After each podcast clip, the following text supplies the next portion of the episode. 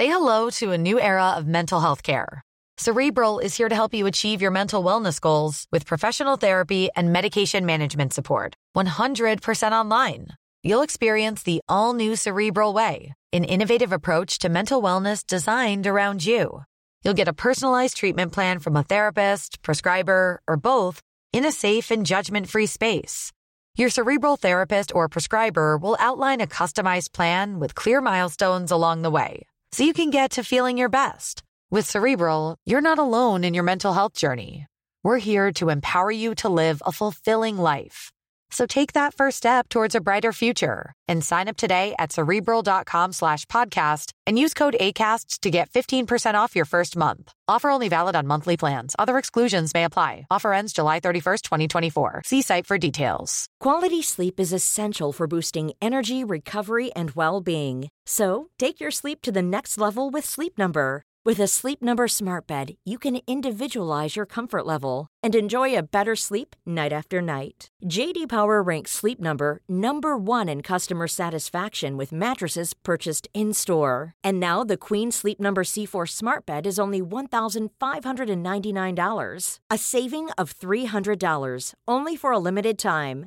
For JD Power 2023 award information, visit jdpower.com/awards. Only at or sleepnumber.com. Bonjour à tous et bienvenue sur Cosmos. Avant de commencer, un mot rapide pour vous remercier à nouveau de l'intérêt que vous portez à ma chaîne et à mes audios. Vous êtes toujours plus nombreux à nous rejoindre et c'est, je dois le dire, une grande satisfaction pour moi et c'est pour ça que je fais ces vidéos, c'est-à-dire d'abord pour le plaisir que cela m'apporte. Ensuite, je voulais m'excuser auprès de vous si je ne réponds pas toujours à vos messages. La raison en est que je suis assez occupé en ce moment, mais sachez que dorénavant, nous nous retrouverons à intervalles réguliers et que je publierai l'audio de la semaine tous les lundis soirs à 19h. Et en l'occurrence aujourd'hui, nous allons parler du désir. Le désir, nous le comprenons souvent dans son sens sexuel, mais il peut en réalité renvoyer à n'importe quel objet. Et d'ailleurs, on conçoit facilement que l'on puisse aussi bien désirer une voiture, un bijou, ou même une glace au chocolat par exemple. Le point commun entre tous ces exemples, c'est que dans tous ces cas, le désir s'oriente vers quelque chose d'extérieur à lui. Il tend vers un objet, lequel est toujours extérieur à nous-mêmes et dont on manque. Et en ce sens, le désir est parfaitement compréhensible, c'est-à-dire qu'on peut toujours trouver des raisons conscientes qui nous pousse vers tel ou tel objet. Et c'est assez rassurant en un sens, de savoir que l'objet que l'on désire, on le désire pour une raison précise. C'est rassurant parce qu'on a l'impression que cette raison, c'est nous qui en sommes l'origine. On a l'impression d'être aux commandes de notre propre vie. On a l'impression que nous sommes nous-mêmes l'origine de nos désirs, et que c'est nous qui décidons de ce que nous désirons ou pas. Et qu'en plus, si notre désir a pour but un objet, alors ce désir disparaîtra une fois qu'on aura obtenu ce qu'on désire. Mais est-ce vraiment comme ça que le désir fonctionne? Est-ce bien comme ça que ça marche? Alors, pour voir si c'est le cas, essayons de jouer à un petit jeu. Imaginons simplement que vous désiriez acheter une maison. Vous avez fait vos recherches et vous avez trouvé la maison de vos rêves. Évidemment, vous êtes heureux comme tout et vous en discutez avec un ami. Et l'ami vous demande pourquoi vous désirez acheter une maison. Après tout, celle que vous aviez était très bien. Alors vous lui dites oui, mais celle-là est plus grande. Bon, très bien. Mais pourquoi est-ce que tu veux une maison plus grande? Et vous, vous allez répondre à ces questions, parce que vous aurez toujours des raisons à votre désir d'acheter cette maison. Mais s'il vous demande maintenant l'origine de ce vouloir qui vous anime, c'est-à-dire s'il vous interroge non pas sur l'objet auquel vous rapportez votre désir, et pour lequel vous trouverez toujours des raisons, mais sur la raison du désir lui-même. Là, vous verrez que vous ne pourrez plus répondre.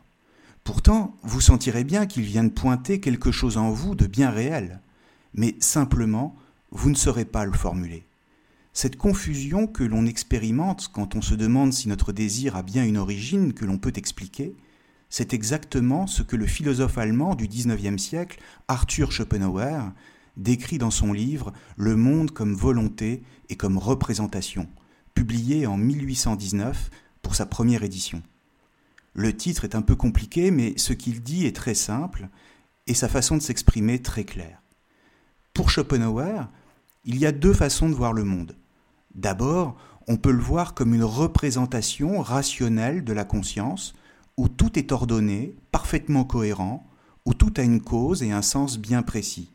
C'est le monde dans lequel nous pensons vivre quand nous nous levons le matin, quand nous allons travailler, quand nous agissons en fonction d'un but à atteindre, ce qui est une illusion car dans cette façon de voir le monde, nous avons l'impression que nous agissons de manière parfaitement consciente.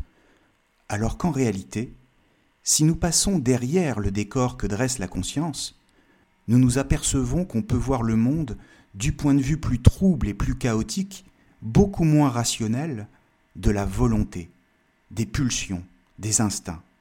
C'est une autre façon de voir le monde, moins rationnelle, mais beaucoup plus réaliste. Et c'est ce que Schopenhauer appelle le monde comme volonté. Et ici, nous sommes plongés dans les souterrains de la conscience, où se jouent tous nos désirs, nos actions, bref, toute notre vie, mais sans que nous le soupçonnions. De ce point de vue-là, qui est de loin le plus intéressant, l'homme est une simple marionnette de son propre désir. Disons qu'il est comme une taupe qui vit sous terre et passe toute son existence à creuser, Or, le problème ici n'est pas tant qu'il soit dans l'obscurité, c'est-à-dire dans l'ignorance de lui-même et du monde. Non, le problème, c'est qu'il creuse, c'est-à-dire qu'il agit, mu par des motivations conscientes, mais dans un monde qui n'a en lui-même aucune motivation, qui ne propose aucun sens précis. Et du coup, il creuse pour rien, de façon totalement absurde. Et non seulement l'homme creuse, mais en plus, il s'épuise à creuser des galeries qui ne servent à rien, mais dont il s'imagine qu'elles sont essentielles. En clair, il est persuadé qu'il fait quelque chose d'important dans un monde qui a un sens et dans lequel il s'inscrit, dans lequel il a une part à jouer comme s'il faisait partie d'un plan. Mais en réalité, dans le monde dans lequel il vit, il n'y a pas de plan, et les galeries qu'il creuse ne mènent nulle part. Comprenons bien que le problème, ce n'est donc pas que le monde soit sans but, sans finalité, mais que dans ce monde sans but et sans finalité, nous agissons comme s'il y en avait un. Et c'est bien comme ça que nous organisons nos vies, c'est-à-dire en fonction de buts que nous poursuivons. Mais nous perdons de vue, comme la taupe de tout à l'heure, que le monde dans lequel nous vivons n'en a lui aucun. On retrouve ici Spinoza, dont j'avais déjà parlé dans une autre vidéo, et dont Schopenhauer est un lecteur attentif. La différence entre les deux, c'est que quand Spinoza dit que la volonté est impuissante et qu'elle n'est qu'une illusion, Schopenhauer soutient au contraire que la volonté est bien réelle, et même qu'elle est toute puissante. Simplement, comme elle est impersonnelle et irrationnelle, comme elle n'a rien à voir avec la conscience, les individus ne peuvent que se soumettre au vouloir qu'ils ressentent en eux. Ce dont il est question ici, c'est l'idée de la généalogie que reprendront ensuite Marx, Nietzsche et Freud.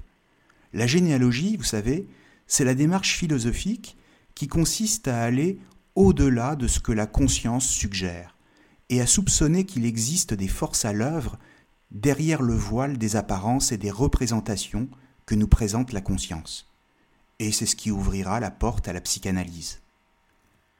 Du coup, ce que Schopenhauer pointe du doigt, c'est l'absurdité de la situation dans laquelle l'homme est placé.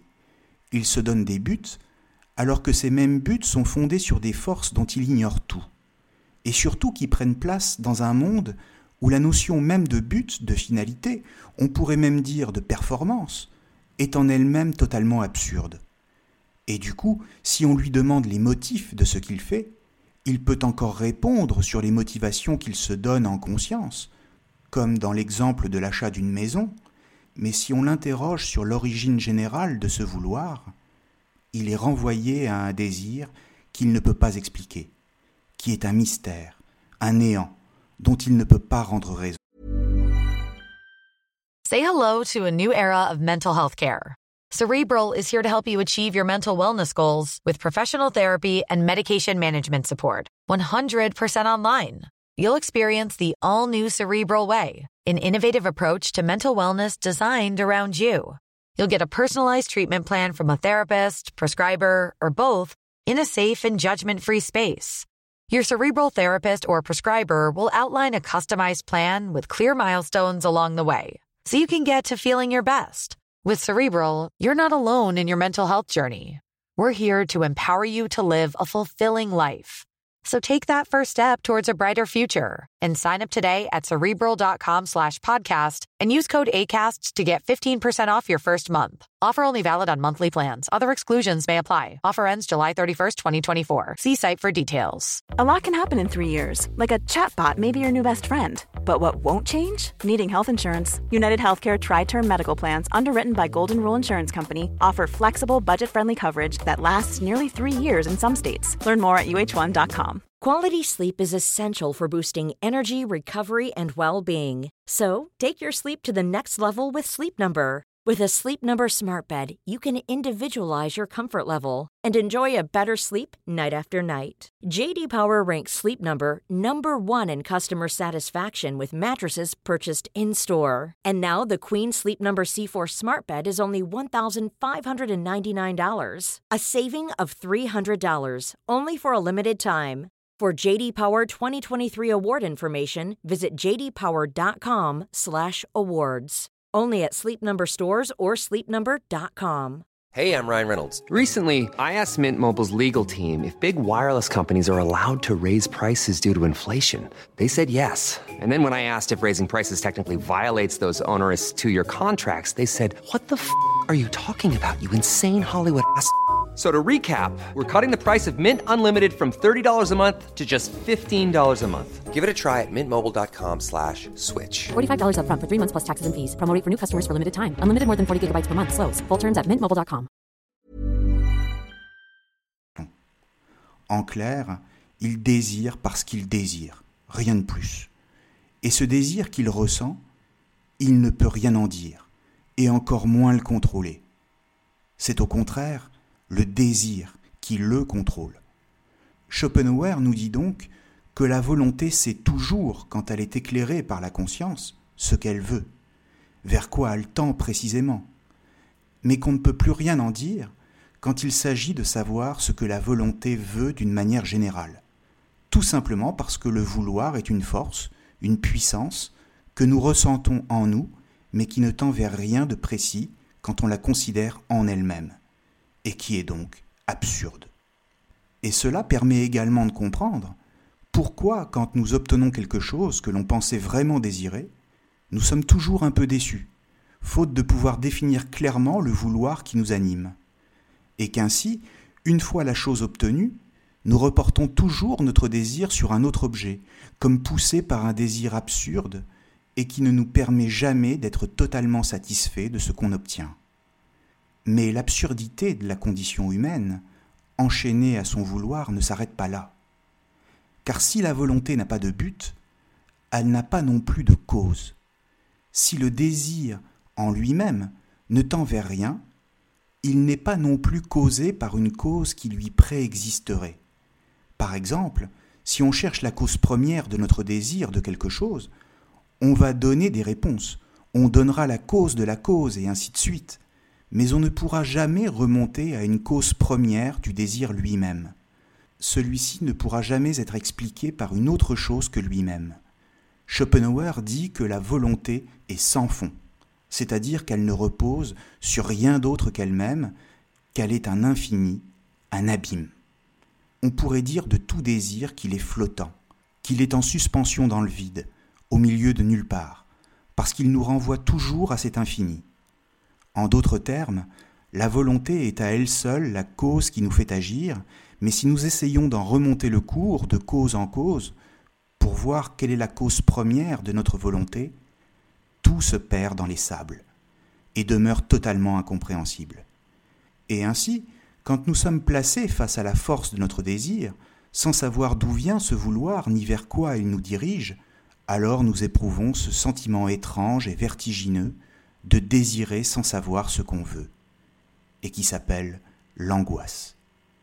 L'angoisse, c'est ce sentiment que nous éprouvons quand nous n'arrivons plus à exprimer clairement notre désir, et qu'il nous est impossible de savoir ce que nous voulons. Il faut bien faire la différence ici entre l'angoisse et la peur. La peur est toujours peur de quelque chose, et donc quand nous avons peur, c'est d'une chose ou d'une personne clairement identifiée. Mais l'angoisse, elle, ne se rapporte à rien. Et en ce sens, elle est pire que la peur. L'angoisse, c'est ce que la taupe éprouve quand elle comprend qu'elle creuse au milieu d'un océan d'absurdité, quand elle prend conscience de l'abîme en elle. Et que se passe-t-il alors dans ce cas?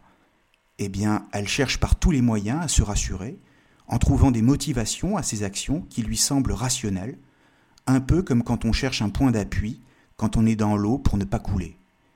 Et surtout, elle cherche un but qui donnera un sens à son existence car il lui est tout simplement insupportable de vivre en éprouvant ce sentiment terrible que sa vie est absurde. Et d'une façon générale, si on cherche toujours des causes à ce qui nous arrive, ou encore si on cherche une activité qui nous occupe et donc un but à atteindre, c'est à la fois pour rendre le monde plus clair, plus rationnel et donc plus vivable, et aussi pour éviter de nous retrouver face à nous-mêmes et à la vérité de notre condition. On voit donc bien que la question n'est pas tant de savoir si le monde répond à des causes et à des finalités précises, que de savoir pourquoi nous avons tant besoin d'en trouver. Car on a bien compris que si nous n'en trouvons pas, c'est l'angoisse qui nous guette, c'est-à-dire ce sentiment de flottement face à ce qui est incompréhensible et qui est un abîme infini, sans cause, c'est-à-dire sans début, et sans but, c'est-à-dire sans fin. Et c'est pourquoi nous cherchons toujours à donner à notre désir un objet vers lequel tendre, un peu comme une corde à linge. Si la corde n'est pas raccrochée à un point fixe, si elle n'est pas tendue, elle tombe, et le linge avec elle. Ici, si le désir n'est pas raccroché à un objet à acquérir, alors il se dévoile dans sa dimension absurde, et c'est l'homme qui tombe comme si son existence ne tenait qu'à un fil, et ce fil consisterait à trouver un sens à tout prix, dans un monde qui en lui-même n'en a pas. Simplement, le sens qu'on donnera à notre existence sera toujours une illusion produite par le vouloir, et à laquelle notre conscience cherchera à donner une forme précise. Alors, on pourrait se dire, bon, si c'est ma volonté qui est à l'origine de ce que je fais, alors c'est que je suis libre. Et c'est bien comme ça que la conscience se représente les choses. Or, ce que nous dit Schopenhauer, c'est que cette volonté n'est en rien la nôtre, justement. Elle ne nous appartient pas en propre, et qu'elle n'est donc pas la preuve d'un quelconque libre arbitre. Certes, nous pouvons choisir de faire telle ou telle chose, mais nous ne pouvons pas choisir le vouloir lui-même qui contrôle tout. En réalité, cette volonté qui nous anime est tout à fait impersonnelle, et à ce titre, nous sommes liés à elle comme à un poids qui nous emporte et détermine aléatoirement toutes nos décisions. De sorte que quand nous prenons une décision, par exemple, notre conscience se la représente comme le fruit d'une volonté libre, alors qu'en réalité, quoi que nous fassions, tous nos actes sont à mettre au compte d'un vouloir qui se manifeste en nous. En clair, nous ne pouvons jamais sortir de ce vouloir nous sommes toujours ramenés inexorablement à un vouloir impersonnel. Et du même coup, ce qui aurait pu passer pour une preuve de liberté, c'est-à-dire la volonté, apparaît maintenant comme ce qui nous interdit tout acte libre. Dans ce contexte, le désir sexuel occupe une place particulière dans la pensée de Schopenhauer, en ce sens qu'il est la manifestation la plus flagrante d'un vouloir qui détermine les individus afin de se reproduire lui-même les seuls moyens d'en sortir se réduisent à quelques expériences possibles, par exemple l'expérience esthétique.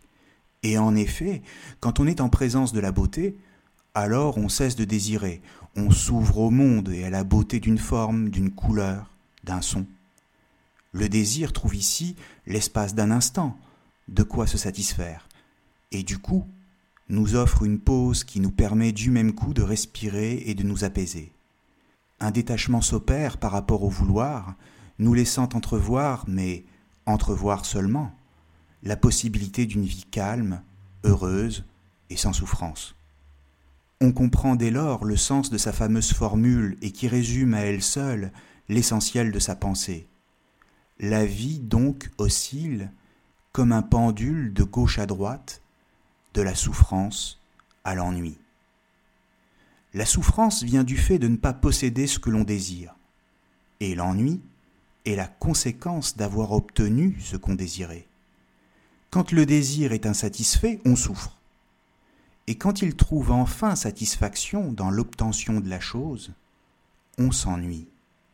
Mais comprenons bien que l'ennui n'est pas un remède à la souffrance, et qu'il est même pire qu'elle. Car quand on s'ennuie, on est tyrannisé par un désir qui n'a plus de but et qui ne sait plus vers quoi se diriger. Il nous renvoie donc à une insatisfaction encore plus grande. C'est ce qui arrive par exemple à tous les couples qui ne souffrent plus de l'absence de l'autre. Quand on est amoureux, en l'occurrence, on souffre que l'autre ne soit pas là. Mais quand on vit avec l'autre, quand l'autre est toujours là, alors on s'ennuie. Je suis sûr que vous voyez de quoi je parle. Au fond, pour le dire en ce sens, le désir pour Schopenhauer est toujours un mal-être qui ne fait que se répéter sous une autre forme. Et quelle que soit la forme que l'on donne à son désir, ce qui est en jeu, c'est d'apprendre à vivre avec notre propre condition humaine, laquelle est tout entière dans un vouloir qui se joue de nous. Si pour Schopenhauer une telle chose est impossible, pour Nietzsche, il est parfaitement envisageable d'aimer cette condition. Mais cela fera l'objet d'un autre audio. En attendant, et comme toujours, merci à vous et à très bientôt sur Cosmos.